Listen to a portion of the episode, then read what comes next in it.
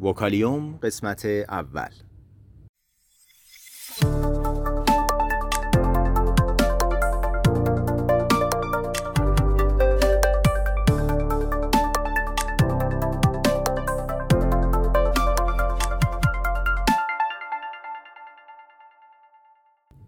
صدای ما را از آسمان نمای گنبد مینا در منطقه فرهنگی گردشگری عباس آباد تهران میشنوید.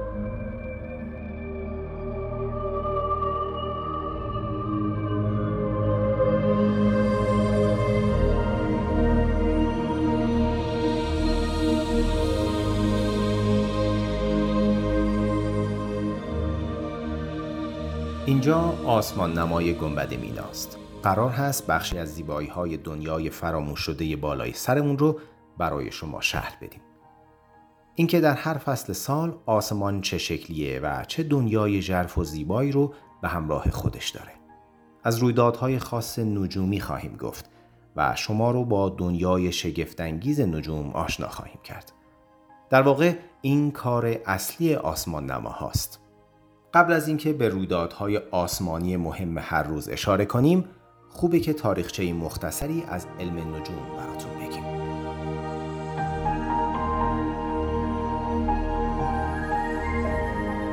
نجوم یکی از چند علمی هست که به مطالعه طبیعت می‌پردازه. در نجوم بیان که از وسیله استفاده شود، چیزهای بسیاری رو می‌توان فرا گرفت و حتی به نکته های ناشناخته مهمی می‌توان دست یافت. آسمان آزمایشگاه نجومه. و برای یاد گرفتن از آسمان پیش از اینکه به تلسکوپ نیاز داشته باشیم به دو چشم سالم نیاز داریم در واقع چشمان ما مهمترین و ارزشمندترین ابزار اپتیکی هست که می‌تونیم قبل از ورود به دنیای شگفتانگیز نجوم داشته باشیم در واقع نجوم علم موازه، حرکات، ساختمانها، سرگذشتها و سرنوشت های اجرام آسمانیه. نجوم در سیر تحول خودش به عنوان یک علم بسیاری از قوانین بنیادی حاکم بر این اجرام رو کشف کرده.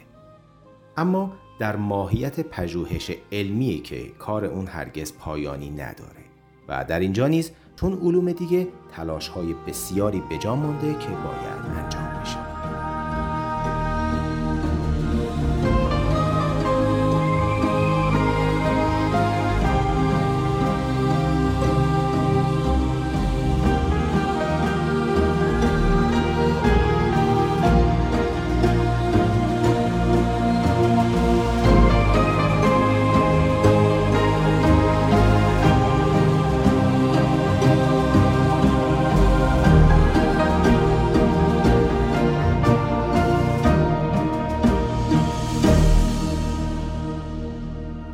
انسان از همان آغاز هر وقت که به بالای سرش نگاه کرده آسمان رو دیده که همیشه با مسائلی ظاهرا ناسنجیدنی در برابرش قرار داشته و همواره او رو برای حل اسرارش به چالش طلبیده.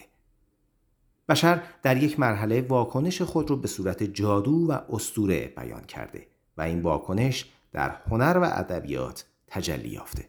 او در مرحله دیگر کوشیده تا برای پدیده های آسمانی که اونها رو به مدد حواسش در میافته توضیح علمی فراهم کنه و این توضیحات موضوع علم نجومند. تاریخ نجوم رو می‌تونیم به سه دوره تقسیم کنیم. دوره زمین مرکزی، دوره کهکشانی و دوره کیهانی.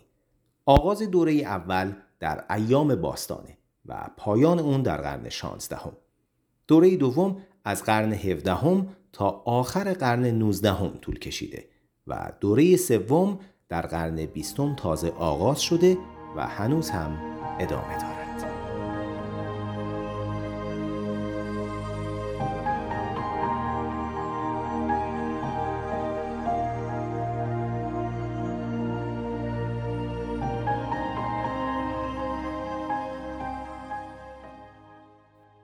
منجمان نخستین معتقد بودند که زمین باید در مرکز جهان باشه و فرض می‌کردند که خورشید، ماه و ستارگان به دور زمین ساکن میگردند.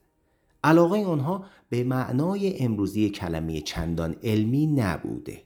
با وجود این کشف های برجسته ای در این دوران صورت می‌گیره. گاه شماری با دقت زیادی رشد می‌کنه دایره البروج مسیر ظاهری خورشید از میان ستارگان به دقت تمام تعریف میشه و دوره کامل کسوف و خسوف به دقت فراوان تعیین میگردن و حتی در قرون دوم پیش از میلاد به حرکت محور زمین پی می‌برند. در دوره دوم یعنی کهکشانی کوپرنیکوس نشون داد که زمین نه تنها مرکز جهان نیست بلکه فقط یکی از سیاراتی است که به دور خورشید مرکزی میگردد. معلوم شد که زمین به هیچ روی منحصر به فرد نیست. سیاره کاملا معمولیه که به طرزی معمولی حرکات معمولی داره. در دوره کیهانی بخش زیادی از تحقیقات نجومی یک قرن اخیر به این کوشش اختصاص داشته که تصویری کامل از جهان به دست بیاد تلسکوپ های نوری بزرگتر و نیز تلسکوپ های رادیویی عظیم برای کمک به این تحقیقات ساخته شدند. نابغه نظریه بزرگی در ذهن عامه مردم بیش از همه مظهر این دوران شمرده میشه آلبرت اینشتینه. هرچند که او در درجه اول یک فیزیکدان و ریاضیدان بود، کیهانشناسی جدید و اختر فیزیک سخت به نظریه نسبیت او و نیز به فیزیک جدید کوانتومی او متکیه. در این دوره نجومیه که ما زندگی می کنیم و تا پایان اون راه درازی در پیش است.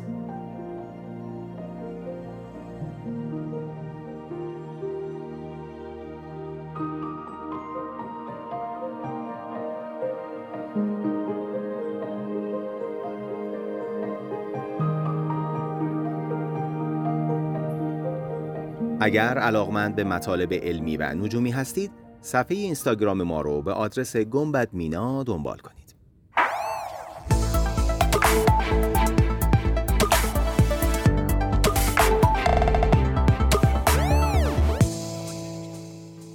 وکالیوم